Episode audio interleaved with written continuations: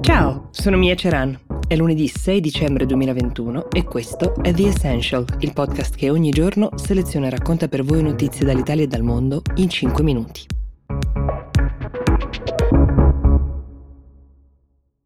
La prima storia che vi racconto questa settimana è quella che si nasconde dietro alle proteste numerosissime che stanno animando diverse città della Serbia in queste ore, che come vi racconterò a breve hanno visto schierarsi persino il tennista numero uno al mondo, Novak Djokovic, serbo per l'appunto. Migliaia di manifestanti stanno bloccando ponti e strade per protestare contro delle nuove concessioni minerarie che il governo serbo vuole dare alla Rio Tinto, che è la seconda società più grande al mondo di estrazione mineraria e ha una storia piuttosto controversa, come spesso accade in questo tipo uh, di industria. L'oggetto del contendere è il litio, minerale alla base anche dello sviluppo uh, delle batterie, quindi interessantissimo per tutto il settore automobilistico lanciato nella corsa verso l'elettrico. Questo giacimento, anzi sono diversi giacimenti scoperti casualmente 16 anni fa da un geologo mandato dalla Rio Tinto in avanscoperta per cercare un altro minerale e trovato quasi casualmente,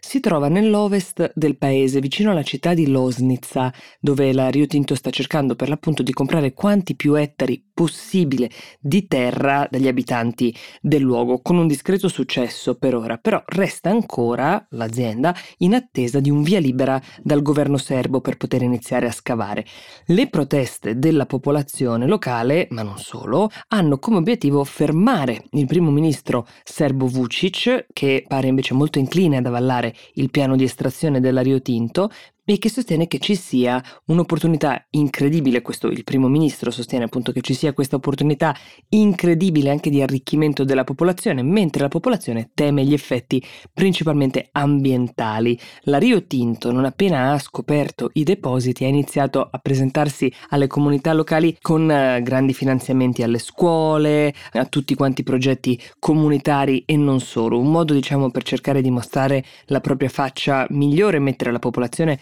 dalla propria parte, cosa che però non è bastata per guadagnare la fiducia di tutti quanti, soprattutto i cittadini del posto che hanno sollevato domande, interrogativi, si sono confrontati uh, su internet, soprattutto sulle pratiche inquinanti che spesso seguono gli scavi minerari, dove andranno ad esempio a finire i materiali di scarto che questo tipo di estrazioni necessariamente comportano, per non chiedere chi e quanto si arricchirà con l'unico giacimento di litio mai trovato nel continente europeo, perché questo è il tema e potete facilmente immaginare quanto possa essere prezioso. La grande contraddizione sta nel fatto che l'Unione Europea ha già stilato un accordo con la Serbia per sostenere questa estrazione in modo da favorire la produzione di batterie per auto elettriche per tutte le grandi case automobilistiche europee e andare verso la rivoluzione dell'elettrico, questo per un futuro più verde, ma questo futuro più verde forse non sarà tale per la gente che vive nella valle dello Yadar, che è il nome di questa zona, a meno che non vengano fornite garanzie molto diverse. Dicevo, anche il più importante giocatore di tennis al mondo, Novak Djokovic, ha pubblicato sul suo profilo Instagram ieri 9 milioni e mezzo di follower per intenderci, immagini delle proteste della valle dello Yadar, ricordando che l'aria, l'acqua e il cibo sono la chiave della nostra salute. Un gesto che indubbiamente contribuisce a gettare luce su una questione che è bene non resti appannaggio e conoscenza di pochi. Si discute di energia anche in Italia, ma più per il tema del caro bollette di cui vi ho parlato diverse volte, è la stangata che ci aspetta tutti quanti come conseguenza diretta dell'era pandemica in cui sono tornati a crescere improvvisamente i consumi, mentre reperire le materie prime è ben più complesso di prima, oltre ad una serie di situazioni geopolitiche che su The Essential vi abbiamo spesso segnalato. Vi dicevo che saranno i governi di ogni paese a scegliere come gestire questi rincari, si parla di più 40%, come vi ho spiegato diverse volte soprattutto sulle nostre bollette ovviamente di luce e gas. Ecco, il governo Draghi aveva avanzato la propria proposta, che però non è stata condivisa dalla larga maggioranza che compone la coalizione di governo, almeno non interamente. La proposta era congelare temporaneamente uno sgravio fiscale del 2% che era rivolto ai contribuenti che guadagnano, meglio che dichiarano, più di 75 mila euro di imponibile IRPEF all'anno. Insomma, si tratterebbe di rimandare una sorta di sconto su una fascia di popolazione, il 2%, eh, che ancora non era stato neanche messo in atto, soltanto promesso,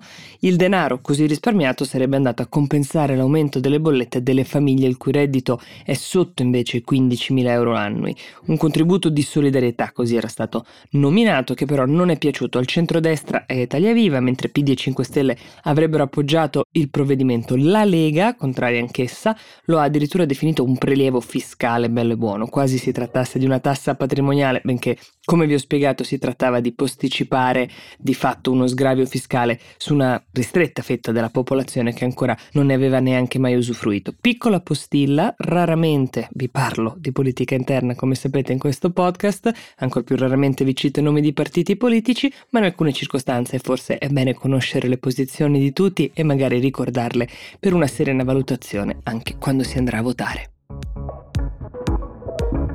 The Essential per oggi si ferma qui, io vi auguro una buona giornata e vi do appuntamento a domani.